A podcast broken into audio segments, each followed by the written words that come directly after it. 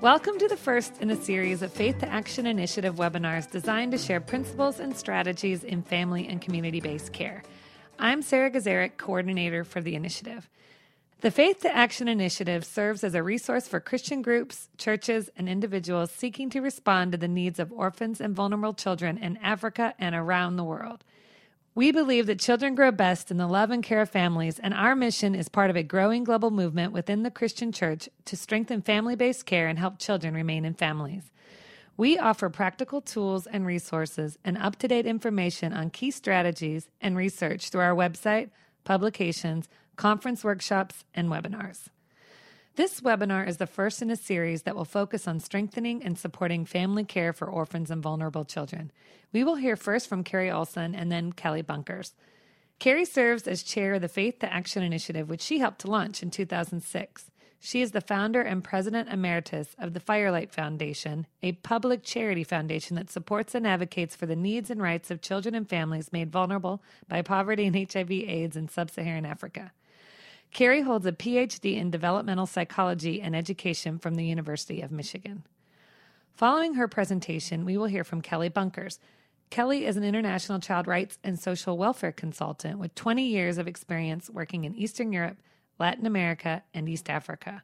Her work with non governmental organizations, private foundations, and government ministries has focused on systems development, including social welfare workforce issues, legal and policy frameworks supportive of children's rights, and alternative care programming for children outside of parental care. Whether directly providing care in our own communities or partnering with groups overseas to support orphan care ministries and programs, Christians around the world are rising to the biblical call to respond to the needs of the orphaned and vulnerable. Globally, the need is great, and there is no one right answer for every situation.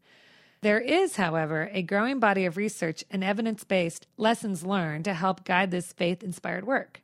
That's our hope and prayer today that the information provided in this webinar will support the work and ministries of those seeking the best ways to care for children separated from parental care. This webinar will highlight global estimates and key facts of orphans and children living in orphanages, a range of reasons children are placed in orphanages, the consequences of long term institutional care, and how we can strive to support care for children in the context of family. First, let's hear from Kerry Olson. Thank you, Sarah. Let's start by looking at some global orphan statistics. 153 million children worldwide have lost a mother or a father. Of these, 18 million children have lost both parents. Children who've lost one parent are sometimes referred to as single orphans, and those who've lost both are referred to as double orphans. 153 million is an overwhelming number, but one of the things that many people don't realize is that most of these children are living with their surviving parents, their grandparents, or other extended family members. Global and even regional estimates of the children residing in orphanages vary widely. Depending on the source, estimates can be as high as 8 million. UNICEF conservatively estimates that at least 2.2 million children in the world live in orphanages. This estimate is widely regarded to be a low estimate since many orphanages around the world are not registered and the children living in them are not counted. Both global and regional studies tell us that the majority of orphanages that exist today are larger in scale. This means that most children living in formal residential care are in large institutional facilities rather than smaller family style group homes. For example, a study in Rwanda found that 28 out of 30 orphanages had between 16 and 566 children within their care. We also know that the number of children in orphanages is rising.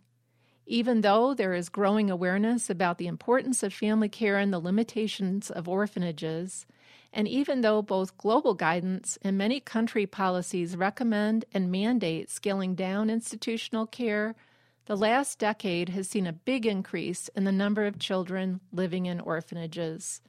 For example, Cambodia saw a 75% increase in the number of orphanages over a five year period, resulting in 269 orphanages housing nearly 12,000 children by 2010. In Uganda, the number of orphanages went from 30 in 1992 to over 800 in 2013. Very often, when we think of children living in orphanages, we think of children who have no families orphan, orphanage. But one of the sad truths is that most children, not all, but most, most children in orphanages have families. And in many cases, they've been placed there by family members who, for one reason or another, have determined that they're unable to provide for their children's care. The percentages you see here on the screen correspond to the percentages of children in different regions of the world living in orphanages who have family members a surviving parent, a grandparent, an older sibling, or aunt and uncle, for example, who could care for them if they were provided with the support they needed in order to do so. So, what this tells us is the number of children placed in orphanages due to double orphanhood is much smaller than we would guess. So, this brings us to a question Why would family members place their child in an orphanage? I've touched on this, but let's take a closer look. There are many reasons, but the overwhelming answer is poverty. Parents, grandparents, and other extended family members place children in orphanages because it's a way to meet some of their most basic needs. My daughter is grown and married now, but I remember when I first realized that as her mother, when she was little, if the only way I felt that I could provide her with access to food, shelter, and an education was to place her in an orphanage, what kind of a heartbreaking choice is that? It's this realization that led me to want to become more engaged in this work and to learn more about how we could help support family care for orphans and vulnerable children. Parents and community members may be under the impression that an orphanage is beneficial to a child because it fulfills some of their basic needs. However, what they might not realize are the detrimental effects this life altering decision can have on a child's social, emotional, and cognitive development. There is what we sometimes refer to as a pull factor and that orphanages can offer access to things that a parent or family member wants for his or her child. But an orphanage cannot replace family when it comes to a child's sense of belonging and being loved as a son or daughter, a grandson or a granddaughter. It's distressing to realize that in some regions of the world, orphanage staff actively encourage and solicit parents and families living in poverty to place their children in formal residential care. In Malawi, for example, one study revealed that 50% of the orphanages have reported that they directly recruited children who were already living in family care, just in this way, with orphanage staff or caseworkers going out into the community and describing what the orphanages had to offer. At the community level, there is this notion that if you build it, they will come. Once an orphanage is built, and especially when family strengthening services are not in place to help prevent children from being separated from their parents, the orphanage can become the answer. And there's anecdotal evidence that suggests that when this happens, the community may be less likely to proactively come together to look at other, more family based ways to meet the needs of orphans and vulnerable children. We know that poverty is a leading cause of children entering orphanages, but it's not the only cause.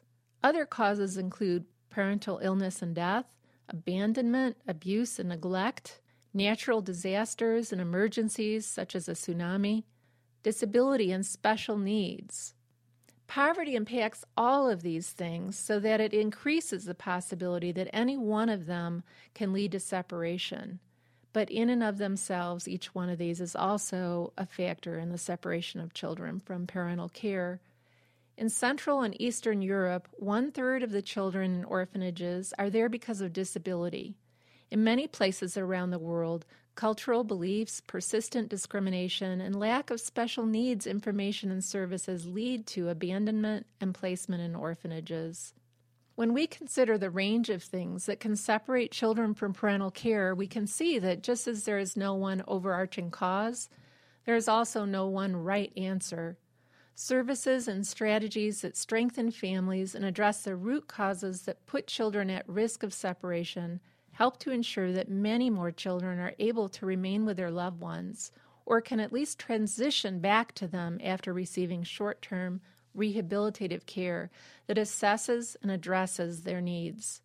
Things like home based health care and access to life saving medications for parents as well as children, mental health services and spiritual support, programs that strengthen family livelihoods, offer material support, and provide access to education and special needs services. These and other services and ministries help strengthen the family's capacity to meet their children's needs and help prevent unnecessary placement of children in orphanages. Local communities, government, and the church, both local church and global church, each have a vital role to play. The sad reality is that there will always be children who are in need of alternative care because they're not able to remain in their families. For children who are separated from their parents and cannot be reunified, Alternative family care, such as kinship care, foster care, or adoption, are often the next best options. It's also important to recognize that high quality residential care is sometimes needed. Ideally, formal residential care is a temporary measure that addresses immediate needs and transitions the child back into some form of reliable family care. When this isn't possible, then small group homes are far preferable to large scale institutional care. It's so vital that we recognize the importance of family in the life of a child and seek to protect that. In general, orphanages separate children from family care, and we know that children grow best in families. Children need the love, sense of belonging, experience of family, and connection to community that family care can provide. And yet, too often, our response has been to build another orphanage. A growing body of research over the last several decades affirms the role of family in supporting a child's development into a healthy adulthood and demonstrates some of the limitations associated with formal residential care. And here to talk about that is Kelley Bunkers, International Child Protection Consultant.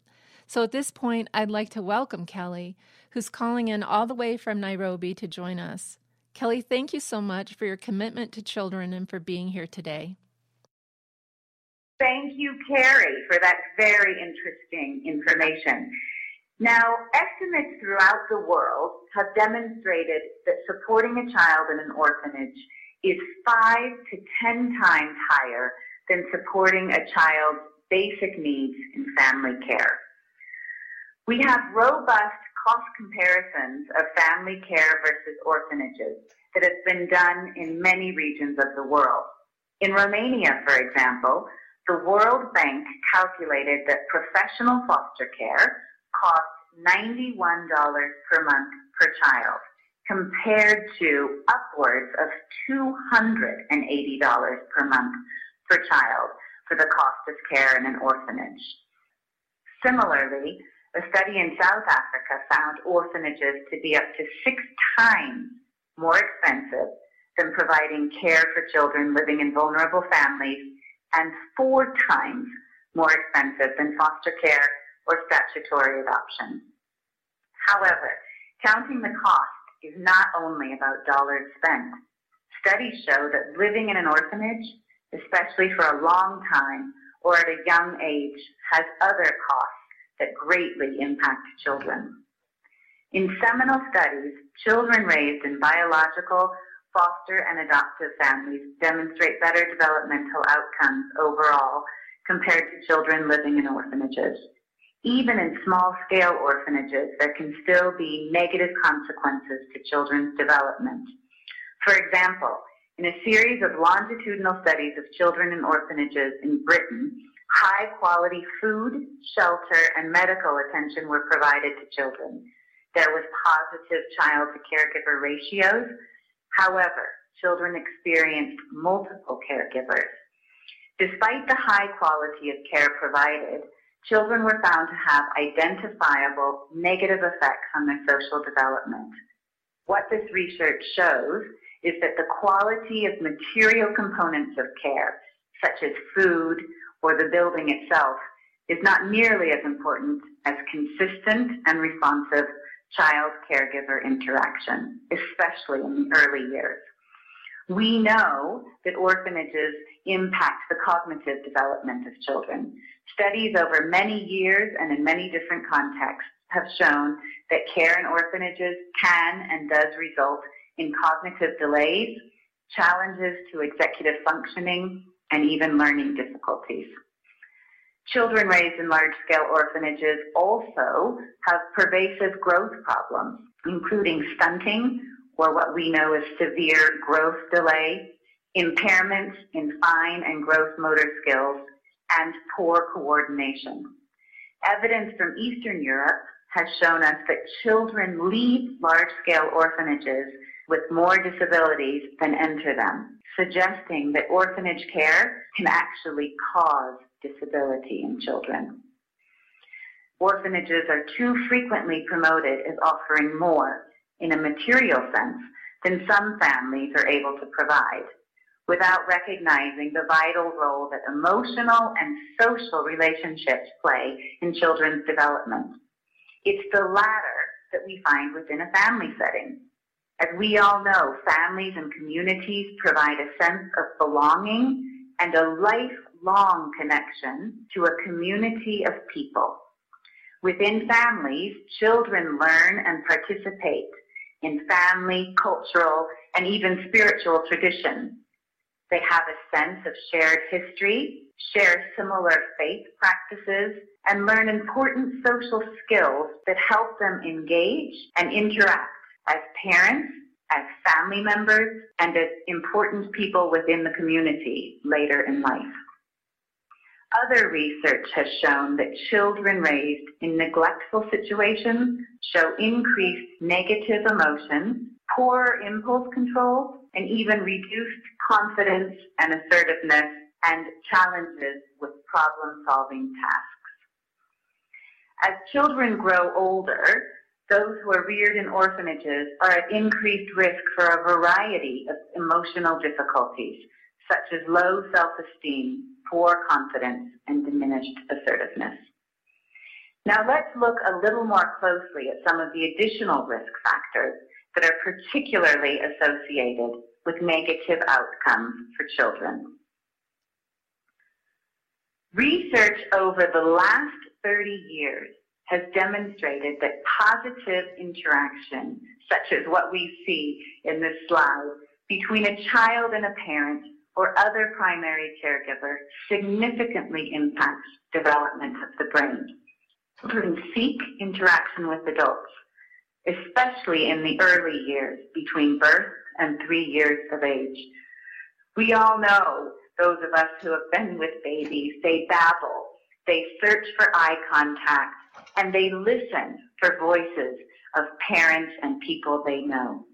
The absence of this kind of warm, responsive, and reciprocal relationship between a child and an adult can and does result in damage to brain development. Scientists have found that the first three years of life are actually what we call a sensitive period, when a child must receive intimate emotional and physical contact from others. If this is not present, then there is a high risk that the child's development will be significantly impaired. Failing to place a child in family-based care before the age of six months can have devastating consequences. In fact, as a rule of thumb, for every three months that a young child resides in an orphanage, they lose one month of development. A 2004 study based on survey results from more than 32 European countries and in-depth studies in nine of those countries considered that the risk of harm in terms of attachment disorder, developmental delay, and neural atrophy in the developing brain reached the conclusion that no child under three years of age should be placed in residential care without a parent or primary caregiver. Researchers looking at issues of neglect on children's development have defined it as such. Deprivation or the absence of sufficient attention, responsiveness, and protection that are appropriate to the age and needs of a child. In the case of children in orphanages, we might define neglect as conditions with many children, few caregivers, and no individualized adult-child relationships that are reliably responsive and where basic survival needs may be met. But lack of individualized adult responsiveness can lead to severe impairments in cognitive, physical, and psychosocial development, such as those that we've mentioned earlier. Negative effects associated with orphanages are more severe the longer that a child remains in a large-scale orphanage, and they are most critical in younger children, especially those under three. As we know, daily life in most orphanage settings that house large numbers of children differ greatly from the schedules and routines that are learned through day-to-day life in a family. The larger the orphanage, the less likely it is that children receive care from a consistent, known caregiver and one that focuses on the child's individualized needs.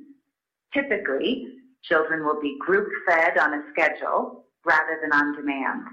Diapers are changed on a schedule, not as needed, and less attention will be paid to the child's individual growth, social and emotional development.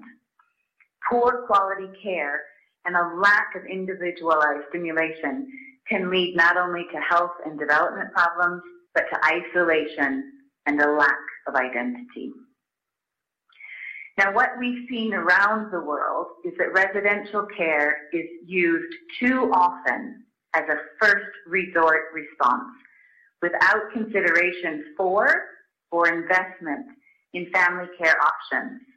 Much too often, children are placed in care without proper planning, and unfortunately, they ultimately lose connection with their parents, with their extended family, with their community, and even with their culture, without any hope of reintegration.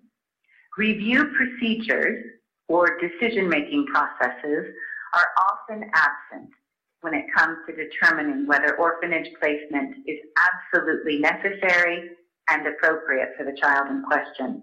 We call this review process gatekeeping.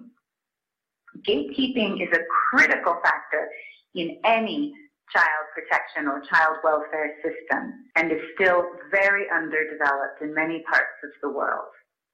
Gatekeeping can occur within the orphanage, led by managers and social work staff, or under the supervision of local authorities. It can also be a statutory function of a government body mandated with child welfare and protection and can include community participation. Ideally, both of these methodologies should be in place to ensure proper assessment and review by the responsible authorities. We have several examples where gatekeeping mechanisms have been piloted, such as in Rwanda, where new child care networks at the community level are involving community leaders and social workers in the decision-making process. Gatekeeping mechanisms should determine that there are no viable family care options available for the child before placing him or her in an orphanage. And when placement in an orphanage does occur, it should be temporary and or rehabilitative in nature, with every effort being made to transition the child to a family-based care option. And too frequently, when children are placed in care without proper planning, they ultimately lose connection with parents, extended family, and community. What we want is a system in place that protects children, that looks for every family-based option possible, and that ensures that an individualized case plan is in place for each child. Now we've talked about the risks associated with very young children placed in orphanages. Now, let's consider the risks at the other end of the spectrum. Those older children or youth who spend long periods of time, sometimes their whole childhood, in formal residential care, and what this means for what their lives will be like once they age out of care. When children are in families, they don't age out of care. They remain connected to their parents for their whole lives they have siblings and they have relationships with community members, a sense of social support. This is rarely the case with children living in orphanages. Orphanages whose operation supports long-term, not temporary care, can inhibit reintegration into the family or into the community. At a minimum, every child in an orphanage should have an individualized case plan minimizing the time spent in an orphanage, and one that facilitates eventual integration into a family. Unfortunately, what we found is that in too many cases this is not in place. In Malawi, for example, studies showed that only 9% of more than 6,000 children in care had a case plan, and only one third or 2,000 out of 6,000 children reported being visited by a relative.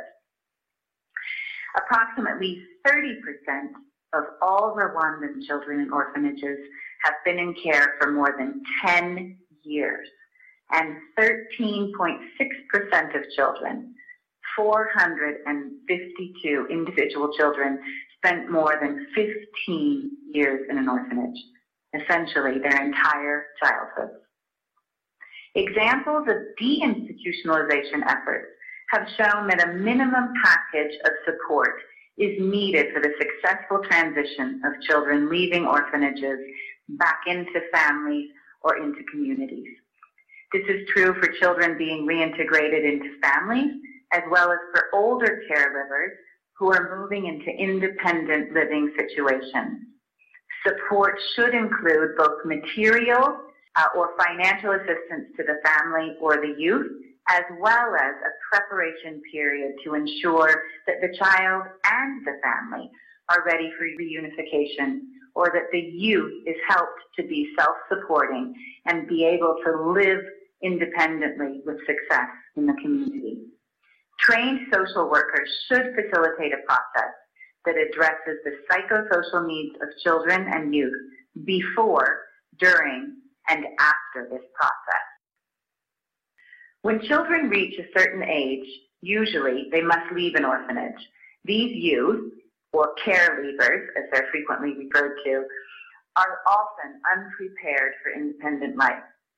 This can result in unemployment, homelessness, conflict with the law, sexual exploitation, and poor parenting and this requires increased expenses associated with health, education, and legal services.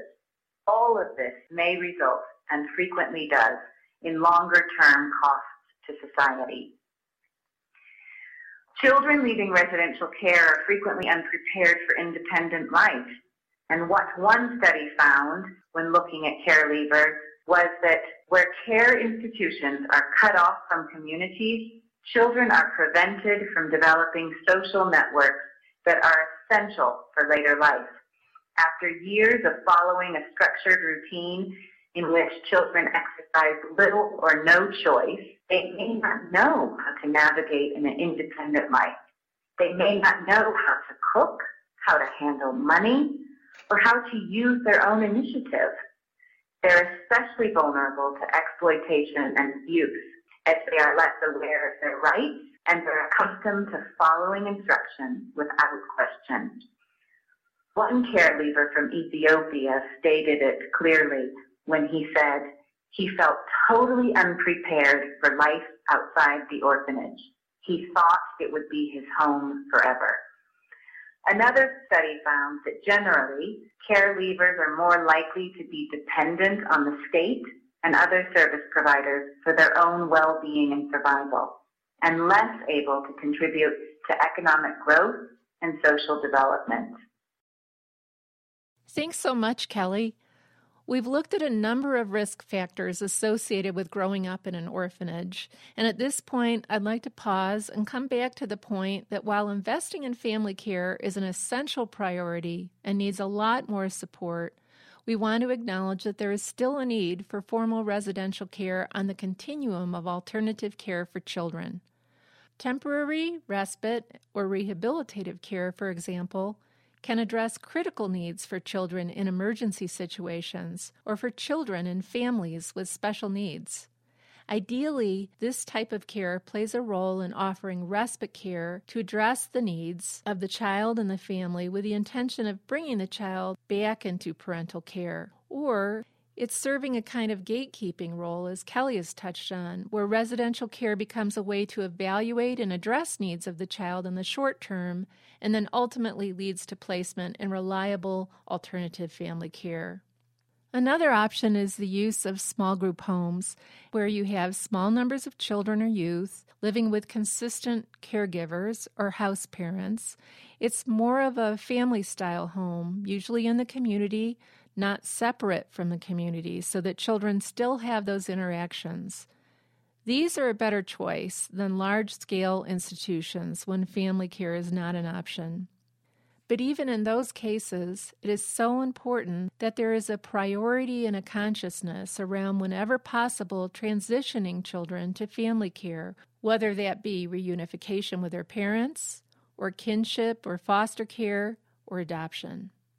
We'll take a closer look at the full range of alternative care for orphans and vulnerable children in our next webinar, as well as the important role of gatekeeping to prevent unnecessary placement in orphanages. An important message that we hope we can leave you with today is that even though formal residential care is sometimes needed, our helping can have unintended consequences for children and families when there's a lack of investment in and awareness of family based alternatives. In many regions around the world, institutional care is still the norm. And it's so important that we learn more about the ways that, as the church, the global church, and local church, working with communities, we can better support families so that children aren't separated in the first place. And when they are, that they find their way back into family care where we know that children grow best. Even when we invest in better quality orphanages and smaller group homes, we can sometimes lose sight in our own desire to help of what is the best approach. And one of the things that's easy to lose sight of is the importance of supporting the day to day relationships in a child's life. There is a common practice, many of us are familiar with it, and it can be such an inspiring thing to take a short term mission trip to visit an orphanage for two or three weeks. Groups go and they bond and they love on those kids, and then they leave. It can be a great way for us to gain awareness, but think about it from the child's perspective. All those people coming in and out of their lives and not coming back. And think of it from the community perspective of those adults who are part of children's daily lives. They are the individuals who need to be the heroes in those children's lives. They are the ones that are there far beyond the two weeks that we visit. We need to be looking at ways of how we can recognize that and invest in that local community capacity, whether it be individuals working in residential care or those working to support family care. How can we best support their efforts and the children they serve? So, in summary, we've covered a lot of ground in this webinar. We've looked at orphan statistics, reasons that children are placed in orphanages, the fact that many children in orphanages are not orphans. Many children living in families are at risk for separation due to a variety of factors. The importance of family strengthening, the limitations associated with residential care and especially large institutional care long term, or early placement. The topics are deep and complex, so in many ways, perhaps it feels as though we've just touched the surface. In our next webinar, we'll take a deeper dive into the continuum of care as we look at both alternative family and residential care options for children who have been separated from parental care. Our third webinar will look at some of the best strategies that churches, communities, and faith based groups are using to support and strengthen family care for orphans and vulnerable children so that fewer children are unnecessarily placed in orphanages. I want to thank you for joining us today, and Sarah, I'll pass it on to you to wrap up. Thank you, Kerry. On behalf of the Faith to Action Initiative and our guest speakers, Kerry Olson and Kelley Bunkers, thank you for joining us to view the presentation. If you would like to learn more about the topics we cover today or for links to helpful resources, please visit our website at www.faithtoaction.org. On our website, you will find free, downloadable resources such as our summary of research to help guide faith based action, our Journeys of Faith study guide, and From Faith to Action that has more information on the topics covered in this webinar. We'd love to have you connect with us and keep the conversation going beyond today's event, so please contact us through our website. May God continue to bless you in your service to children and families.